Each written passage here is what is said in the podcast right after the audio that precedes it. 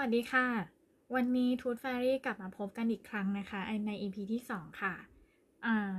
ใครที่ยังไม่ได้รับฟังกันไปใน EP แรกนะคะ หมอขอแนะนำตัวอีกครั้งหนึ่งค่ะ หมอชื่อหมอทันตะวันนะคะ เป็นทันตแพทย์สำหรับเด็ก อยากจะใช้พอดแคสต์นี้ค่ะ เป็นสื่อที่นำไปถึงคุณพ่อคุณแม่เกี่ยวกับเรื่องต่างๆ ของการทำฟันของเด็ก ปัญหาส่วนใหญ่ที่หมอพบก็คือส่วนใหญ่จะเป็นเรื่องของการกลัวหมอฟันนะคะ ที่เจอบ่อยๆ ทีนี้เนี่ยความรู้ต่างๆที่นำมาเล่าตั้งใจว่าจะหยิบยกนำมาเล่าให้ฟังเนี่ยออคิดว่าอาจจะช่วยให้คุณพ่อคุณแม่ มีทัศนคติที่เปลี่ยนไปเล็กน้อย ต่อการทำฟันของเด็กๆรวมทั้งออความรู้ที่เราจะได้ไปไปจากการที่เรามาคุยกันเนี่ยอาจจะทำให้น้องๆสามารถลดความกลัวหมอฟันได้บ้างไม่มากก็น้อยแล้วก็ มีทัศนคติที่ดีขึ้น ต่อการดูแลฟันแล้วก็มาทำฟันกันนะคะ ทีนี้เนี่ยท็อปปิกของวันนี้ที่อยากจะหยิบยกมาเล่าก็เป็นเรื่องสั้นๆเนาะะหมอมักจะมีคุณพ่อคุณแม่พามาหาเป็นระยะเลยว่าลูกมีฟันแท้ขึ้นมาสอนฟันน้ำนมค่ะ ต้องทำยังไงไหมนะแบบไม่ปวดฟันไม่อะไรหรอก แต่ว่ามีฟันแท้ขึ้นมาซ้อนแล้วมันดูแบบมันดูมันจะเกไหม มันจะต้องถอนออกไหมจะหลุดเองได้ไหมอะไรอย่างเงี้ยนะคะเออซึ่งอาการพวกนี้เนี่ยมักจะพบในเด็กอายุประมาณ 5-7 ขวบค่ะ เพราะว่าช่วงนี้เนี่ยจะเป็นช่วงที่ฟันหน้าแท้กำลังเริ่มโผล่พ้นเหงือกขึ้นมาสู่ช่องปาก จะมีลักษณะที่มีฟันแท้อยู่ด้านในสองซี่ กับฟันน้ำนมอยู่ด้านนอกสองซี่ บางคนก็โยก บางคนก็แข็งแบบไม่โยกเลยก็มีนะคะ ซึ่งความกังวลส่วนใหญ่ที่พบเนี่ยก็คือกลัวฟันแท้จะเกยอยู่ด้านใน เรียงตัวไม่สวยหรือว่ากลัวฟันแท้จะขยับออกมาไม่ได้ ต้องถอนไหมอะไรอย่างเงี้ยค่ะ วันนี้เราจะมาไขข้อข้องใจกันตรงนี้นะคะช่วงที่ฟันแท้ขึ้นมาแทนที่ฟันน้ำนมเนี่ยค่ะ ส่วนใหญ่แล้วเนี่ยฟันน้ำนมเขาจะสามารถหลุดออกไปได้เองตามธรรมชาตินะ แต่ว่าซี่ที่มีปัญหาบ่อยๆ ว่าจะถอนออกดีไหมถอนเมื่อไหร่ถอนกี่ซี่นะคะ มักจะเป็นฟันหน้าบนและล่าง หมอก็ไม่แน่ใจว่าอ่าเป็นเพราะว่าเราเราเราเห็นชัดหรือเปล่า เพราะว่าเขาอยู่ด้านหน้านะคะ แต่ถามว่าฟันหลังเคยมีปัญหาไหมที่แบบฟันแท้ขึ้นมาแล้วฟันน้ำนมไม่หลุดก็มีนะ แต่ว่าไม่บ่อยเท่าฟันหน้า บางทีคุณพ่อคุณแม่สังเกตไม่เห็นเองแล้วหมอพบ แล้วหมอค่อยแจ้งก็มีเหมือนกันอ่า ปกติแล้วเนี่ยค่ะไอตัวฟันหน้าบนและล่างเนี่ยเขาจะขึ้นมาในช่วงอายุ 6-7 ปีค่ะ โดยเฉลี่ยนะ แต่ว่าสมัยนี้บางทีห้าขวบขึ้นแล้วก็มีนะคะ คือเร็วมาก หมอก็เจอหลายคนละซึ่งการที่มาขึ้นเร็วหรือช้ากว่านั้นเนี่ยค่ะก็ไม่แปลกนะ เพราะว่าการขึ้นของฟันเนี่ยคล้ายๆกับพัฒนาการค่ะ คือสามารถที่จะเร็วหรือช้าแตกต่างกันได้เล็กน้อย เป็นเรื่องปกตินะคะ ไม่ต้องกังวล แต่ว่าถ้าขึ้นเร็วหรือช้ากว่าเกณฑ์มากๆ เนี่ยค่ะ ก็อืมอาจจะต้องเขาเรียกว่าสังเกตอาการไปเรื่อยๆ ว่ามีอะไรผิดปกติไหม ซึ่งการที่เราจะรู้ได้ก็จำก็อ่า คุณก็สามารถป้องกันได้ด้วยการที่คุณพ่อคุณแม่เนี่ยควรจะพาน้องมาพบหมอฟันทุก 6 เดือนค่ะ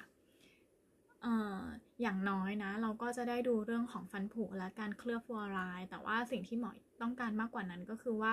ในช่วงของน้องที่เริ่มมีฟันแท้ผลัดขึ้นมาแทนที่ฟันน้ำนมเนี่ยค่ะ บางทีเราจะต้องติดตามการขึ้น เพราะว่ามันจะเริ่มมีผลกับการเรียงตัวของฟัน บางคนขึ้นเร็วขึ้นช้าอย่างเงี้ยค่ะ หรือบางคน ฟันน้ำนมหลุดไปนานแล้ว แต่ฟันแท้ยังไม่ขึ้นอย่างเงี้ยค่ะ เพราะว่าเหงือกหนาอะไรอย่างเงี้ยก็มีเหมือนกัน เพราะฉะนั้นก็แนะนำให้มาพบหมอฟันทุก 6 เดือน เพื่อติดตามการขึ้นของฟันเป็นระยะนะคะ แล้วก็ได้เคลือบฟูออไรไปด้วยทีนี้เนี่ยถ้าเกิดว่า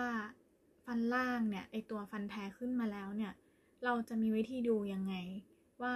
อันนี้ขึ้นช้าไปแล้วนะ อันนี้ควรพามาถอนออกนะคะ เอ่อ ฟันล่างเนี่ย เมื่อฟันแท้ขึ้นมาเขาจะมีตำแหน่งอยู่ใกล้ลิ้นมากกว่าฟันน้ำนมค่ะ ก็มักจะทำให้คุณพ่อคุณแม่กังวลใจนะคะว่าจะสามารถขยับออกมาได้ตำแหน่งสวยงามเหมือนฟันน้ำนมไหม จะเข้าแถวเขาไหม จะซ้อนเกยหรือเปล่านะคะ เกณฑ์การตัดสินใจเนี่ยก็คือว่าถ้าฟันแท้ขึ้นมาในช่องปากแล้ว สูงกว่าครึ่งหนึ่งของฟันน้ำนมเนี่ย แล้วก็ยังดูฟันน้ำนมยังดูไม่โยก หรือว่าไม่มีโอกาสที่จะหลุดออกไปได้เองนะคะ ก็ควรจะพาไปพบหมอฟันค่ะ ว่าจะต้องถอนฟันหรือยัง อาจจะให้น้องๆ ลองดึงๆ เล่นดูก่อนสักระยะก็ได้นะคะ เพราะว่าถ้าสามารถหลุดเองได้เนี่ย แล้วก็ยังอยู่ในช่วงอายุที่ฟันซี่นั้นยังขึ้นมาได้ก็คือ 5-7 ขวบเนี่ย น้องก็ไม่ต้องเจ็บตัวค่ะ ถ้าน้องสามารถที่จะดึงหลุดออกได้เอง เพราะว่าเวลาพามาหาหมอเนี่ยค่ะ ถ้าไม่หลุดหรือมันแข็งมากๆ บางทีหมอก็ต้องใส่ยาชาก่อนนะคะ ดึงดึงออกเลยด้วยยาชาแบบทาก็บางทีเอ่อยาชาแบบทาเนี่ยเขาจะลงลึกไปใต้เหงือกได้แค่ประมาณ 2มิลลิเมตร ถ้าเกิดว่าตัวฟันน้ำนมยังยังไม่ละลายมากนะคะ บางทีเราอาจจะต้องใช้ยาชาแบบฉีด ซึ่งบางทีถ้าหมอไม่ไม่แน่ใจว่าอยู่ลึกมากไหมหมอจะต้องใส่ยาชาแบบฉีดไว้ก่อน เพราะว่าถ้าถอดแล้วน้องเจ็บมากเนี่ยมันก็ไม่คุ้มนะคะ ทีนี้เนี่ย อีกกรณีหนึ่งที่คุณพ่อคุณแม่มาจะกังวลใจนะคะ คือว่าทำไมฟันแท้ถึงได้ไปขึ้นด้านในต่อฟันน้ำนมอย่างนั้นนะแปลกจังอะไรอย่างเงี้ย คือขึ้นมาแบบก็กังวลเลยว่าเอ้ยทำไมไปขึ้นด้านในอะนะคะ ต้องอธิบายก่อนว่าเอ่อช่วงที่ฟันแท้ตรงนี้ยังไม่ขึ้นเนี่ยค่ะ ฟันแท้เขาจะมีลักษณะม้วนตัวกลมๆก่อน คล้ายลูกบอล เปรียบเทียบก็เหมือนลูกไก่ที่อยู่ในในไข่นะคะ เขาจะ ม้วนตัวอยู่คล้ายๆ ลูกบอลอยู่ใต้เหงือก ตรงนี้เนี่ยเราจะเรียกเขาว่าหน่อฟันแท้ค่ะ ก็คือหน่อฟันแท้เบบีอะค่ะทีนี้เนี่ยช่วงที่เขาอยู่ใต้เหงือกเนี่ยไอ้เจ้าหนอนฟันแท้เนี่ยเขาจะอยู่ติดกับรากฟันน้ำนมซี่นั้นที่เขาจะขึ้นมาแทนเลย แต่ว่าเขาจะอยู่ชิดไปทางใกล้ลิ้นมากกว่า หมายถึงว่าถ้าเราให้ลูกอ้าปากเนี่ยค่ะไอ้ไอ้เวลาเราเห็นไอ้จูไอ้เจ้าอ่าฟันน้ำนมเนี่ยค่ะอยู่ในปากเนี่ยหนอนฟันแท้เขาจะอยู่ใต้เหงือกแต่ว่าอยู่ขยับเข้าไปด้านใน ดังนั้นเนี่ยก็เลยไม่แปลกนะคะว่าทำไมเวลาขึ้นมาในช่องปากเนี่ยถึงได้ขึ้นมาด้านในของฟันน้ำนมอย่างที่เราเห็นบ่อยๆนะคะ ดังนั้นไม่ต้องกังวลเลย เพราะว่า หลังจากที่เจ้าฟันน้ำนมหลุดไปเนี่ยค่ะฟันแท้ที่อยู่ด้านในเนี่ยเขาจะสามารถขยับออกมาได้เรื่อยๆ เองตามแรงของลิ้นนะคะ อันนี้หมอพูดในกรณีของฟันล่างนะ ส่วนที่คุณพ่อคุณแม่กังวลว่า ฟันจะซ้อนเกยไหมไอ้ตรงเนี้ยค่ะตอบ ตอบยากนิดนึง เพราะว่าถ้าฟันเกจริง ๆ แล้วเนี่ย ส่วนใหญ่มักจะเป็นผลมาจากการที่ฟันแท้มีพื้นที่ไม่เพียงพอให้เขาขึ้นมาได้เต็มๆเขาเลยต้องสอนเกกัน หรือว่าฟันแท้มีขนาดใหญ่กว่าฟันน้ำนมค่ะ ซึ่งสิ่งสิ่งแวดล้อมตรงเนี้ยมักจะเป็นผลมาจากกรรมพันธุ์ค่ะ ก็คือว่าถ้าคุณพ่อคุณแม่หรือว่าในครอบครัวมีคนที่มีฟันซ้อนเกกันเนี่ย โอกาสที่ตัวน้องเองเนี่ยจะฟันจะมีฟันซ้อนเกย์ก็ค่อนข้างสูง ตรงนี้เนี่ยเราจะรู้ได้หรือไม่เนี่ยเราต้องรอดูจนถึงช่วงที่ฟันหน้าหน้าแท้ขึ้นครบยาวๆเลยค่ะ ถึงฟันเคี้ยว เพราะว่าเวลาฟันกระต่ายคู่มาขึ้นมาเนี่ยเขาอาจจะดูเหมือนจะเกย์ก็จริง แต่ว่าเมื่อเวลาผ่านไปปากของเขาจะใหญ่ขึ้นด้วยตามอายุ เพราะฉะนั้นเนี่ยฟันเขาอาจจะเรียงตัวได้ดีขึ้น เขาอาจจะมีการเรียงตัวที่เปลี่ยนไปเรื่อยๆ ตามขนาดของปากที่ใหญ่ขึ้นนะคะ ก็อาจจะไม่มีการซ้อนเกก็เป็นได้นะคะ ต้องดูยาวๆ ทีนี้ แล้วถ้าเป็นฟันบนละ่ะ ฟันหน้าบนเนี่ยจะเป็นยังไงสำหรับฟันหน้าบนเนี่ยค่ะมักจะเกิดฟันน้ำนมหลุดช้าน้อยกว่านะคะ จากที่หมอเจอมา แต่ว่าถ้าหากเกิดขึ้นเนี่ยต้องระวัง เพราะว่าการที่ฟันน้ำนมหน้าบนเนี่ยหลุดช้าเนี่ยมีโอกาสทำให้เกิดปัญหาฟันศกคล่อมได้ ทีนี้หมอขออธิบายในเรื่องของฟันศกคล่อมก่อนนะคะการสบฟันที่ปกติอะค่ะฟันหน้าบนเนี่ยควรจะมีตำแหน่งคล่อมต่อฟันล่าง คือออกมาด้านหน้ามากกว่าฟันล่างนั่นเอง ทีนี้เนี่ย ถ้าฟันน้ำนมหลุดช้าจริง ๆ ก็จะทำให้ฟันแท้บริเวณ ฟันหน้าบนเนี่ยค่ะหลุดอยู่ด้านใน หากเราไม่พาลูกมาถอนก่อนระยะเวลาที่เหมาะสมอะค่ะ ตัวฟันแท้ ก็จะหลุดเข้าไปด้านในแล้วก็เกิดการสบคล่อมได้ ดังนั้นเนี่ยเมื่อเวลาหมอเห็นเจ้าฟันแท้บนเนี่ยค่ะ เริ่มโผล่ส่วนขาวๆให้เห็นเนี่ย จะลองสังเกตอาการดูอีกสักประมาณหนึ่งสัปดาห์ค่ะ เพื่อดูว่าไอเจ้าฟันน้ำนมเนี่ยค่ะเขามีแนวโน้มที่จะหลุดออกได้เองไหมนะคะ ถ้าไม่หลุดจริง ๆ ก็แนะนำให้คุณพ่อคุณแม่พากลับมาพบหมอฟันนะคะ ก่อนที่จะขึ้นมาแล้วขึ้นมาเยอะแล้วหลุดไปด้านในเนี่ยจะแก้ยาก แล้วก็จะเกิดการสบคล่อมได้ โดยสรุปเลยก็คือว่าถ้าเป็นฟันบนนะคะ แนะนำรีบพามาหาหมอฟันนะคะ ส่วนฟันล่างเนี่ยพอรอเวลาให้เขาหลุดเองได้บ้าง แต่ระยะเวลาก็ยังต้องเป็นช่วงที่บอกก็คือประมาณอ่าห้าถึงเจ็ดขวบนะคะ ถ้าช้ากว่านั้นเนี่ย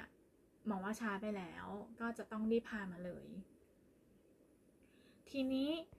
เรื่องฟันแท้ขึ้นซ้อนก็จบแล้วนะคะ แต่ว่าก็จะมีอีกเรื่องหนึ่งที่คุณพ่อคุณแม่มักจะถามบ่อยๆ ซึ่งมันจะเอี่ยวกับเรื่องการที่ฟันแท้ขึ้นเนี่ยก็คือว่าทำไมฟันแท้ที่ขึ้นมาถึงมีสีเหลืองจังเลย เหลืองกว่าฟันน้ำนมเยอะ บางทีฟันกระต่ายขึ้นมาคู่กลางอะคะ่ะแล้วเขาก็จะยังมีฟันน้ำนมคู่ข้างที่เขาขนาดอยู่ ทีนี้สีเขาจะคอนทราสต์กันมาก มันก็เลยทำให้เห็นได้ชัดว่าโอ้ฟันแท้ทำไมเหลืองกว่าฟันน้ำนมเยอะจังเลย คุณแม่ก็มาจะมาถาม ซึ่งเออ การที่ฟันแท้มีสีเหลืองกับฟันน้ำนมเนี่ยเป็นลักษณะปกตินะคะ ทุกคนเป็นเหมือนกันแม้กระทั่งตัวหมอเอง คือหมอก็จะมีฟันน้ำนมที่เก็บไว้เหมือนเหมือนใส่กล่องไว้สะสมเป็นที่ระลึกของเราอะค่ะว่าเอออันนี้ฟันน้ำนมเราเนาะเวลาเอากลับมาดูก็จะรู้สึกชัดเลยค่ะว่าเออฟันน้ำนมสีขาวๆมากเลยนะเขาถึงได้ชื่อว่าฟันน้ำนมนะคะเพราะว่าสีขาวซึ่งมันต่างกับฟันแท้ ซึ่งฟันแท้จริง ๆ ก็ไม่เหลืองนะ แต่เหลืองกว่าฟันน้ำนม อืม ฟันน้ำนมมีเขาจะขาวมาก ก็เลยทำให้คุณแม่ส่วนใหญ่กังวล แต่ว่าเออหมออยากจะแนะนำอย่างนี้ค่ะว่า อยากให้ลองดูถึงช่วงที่ฟันแท้เนี่ยขึ้นครบมาหมดทั้งปากก่อน แล้วคุณแม่ลองพิจารณาสีของฟันว่าแมทกับสีผิวเขาไหม มันโอเคไหม ยังยังพอใจหรือยังอะไรอย่างเงี้ย เพราะว่าสีของฟันเนี่ย ส่วนใหญ่แล้วนะคะ ธรรมชาติเขาจะสร้างมาให้แมทกับสีผิวของน้องๆอยู่แล้ว อย่างเวลาที่หมอทำฟันปลอมเงี้ยค่ะเวลาหมอจะเลือกสีของฟันปลอมให้คนไข้เนี่ยหมอก็จะต้องเช็คจากหลาย ๆ ปัจจัย เช่น สีตา สีสีตาขาวนะคะของคนไข้หรือว่าสีผิวอย่างเงี้ยค่ะ เพราะฉะนั้นหมอเลยหมอเลยต้องอธิบายก่อนว่าตัวสีของฟันเนี่ยมันจะต้องมีความแมทกับสีผิวแต่ละคน ราะฉะนั้นเนี่ยก็เลยอยากให้คุณพ่อคุณแม่ลองใจเย็นๆรอฟันแท้ขึ้นครบก่อนแล้วค่อยพิจารณาว่าเออมันยังเหลืองไหมเราเรายังไม่โอเคใช่ไหม ถ้ายังไม่โอเค ก็จริงๆ ก็สามารถที่จะฟอกสีฟันได้นะคะ ในในช่วงที่น้องเริ่มเป็นผู้ใหญ่แล้วแต่อืส่วนใหญ่แล้วที่หมอพบอะค่ะ เมื่อฟันแท้ขึ้นครบแล้วคุณพ่อคุณแม่จะโอเค ไม่ได้ติดใจในเรื่องนี้อีก แล้วก็การฟอกสีฟันในวัยเด็กหมอก็คิดว่ายังเป็นเรื่องที่ไม่มีความจำเป็น เพราะว่าการฟอกสีฟันมันก็จะมีการเสียผิวหน้าฟันไปเล็กน้อย ซึ่งหมอรู้สึกว่ายังไม่เหมาะสมที่จะทำในคนไข้เด็กอย่างอย่างอย่างมากเลยนะคะ ทีนี้เนี่ยก็จะมีอีกกรณีหนึ่งค่ะ ก็คือฟันไม่เหลืองแต่ว่าฟันมีลักษณะด่างมีลักษณะขุ่นด้าน คือฟันแท้ปกติของเราเนี่ยเขาจะมีลักษณะ เป็นสีมันวาว ไม่ด้าน แต่ถ้าเกิดว่าฟันแท้เขามีรอยด่างขาวบนตัวฟันหรือว่ามีรอยขุ่นด้าน บางทีมักมักจะเป็นสีขาว แต่ว่าในบางกรณีก็จะมีที่เขาเป็นสีเหลือง คือฟันเป็นสีขาวนะคะแต่ว่าจะมีด่างรอยด่างๆ สีเหลืองขึ้นมาบนตัวฟัน ซึ่งซึ่งบางทีเห็นบริเวณฟันหน้าเราก็รู้สึกว่าโอ๊ยมันไม่สวยเลย อย่างเงี้ยค่ะ ก็แนะนำให้มาพบหมอฟันเหมือนกันเพื่อที่ว่าหมอจะได้วินิจฉัยว่ามันคือรอยโรคอะไร แล้วก็แนะนำวิธีการรักษาต่อไปนะคะ ก็เป็นยังไงกันบ้างคะเห็นเป็นแค่ฟันแท้ขึ้นซ้อนเนี่ยค่ะ ไม่คิดเลยว่าจะมีอะไรซับซ้อนที่เราจะต้องพิจารณาเยอะขนาดนี้นะคะ ยังไงก็ถ้าถ้ามีลูกๆหลานๆนะคะ อายุอยู่ในช่วงที่ฟันแท้กำลังขึ้นก็คือช่วง6-7ขวบ ก็อาจจะลองไปสังเกตกันดูก็ได้ค่ะว่าน้องเริ่มมีฟันแท้ขึ้นมาหรือยังอยังอยู่ในช่วงอายุนั้นไหมนะคะ แต่ว่า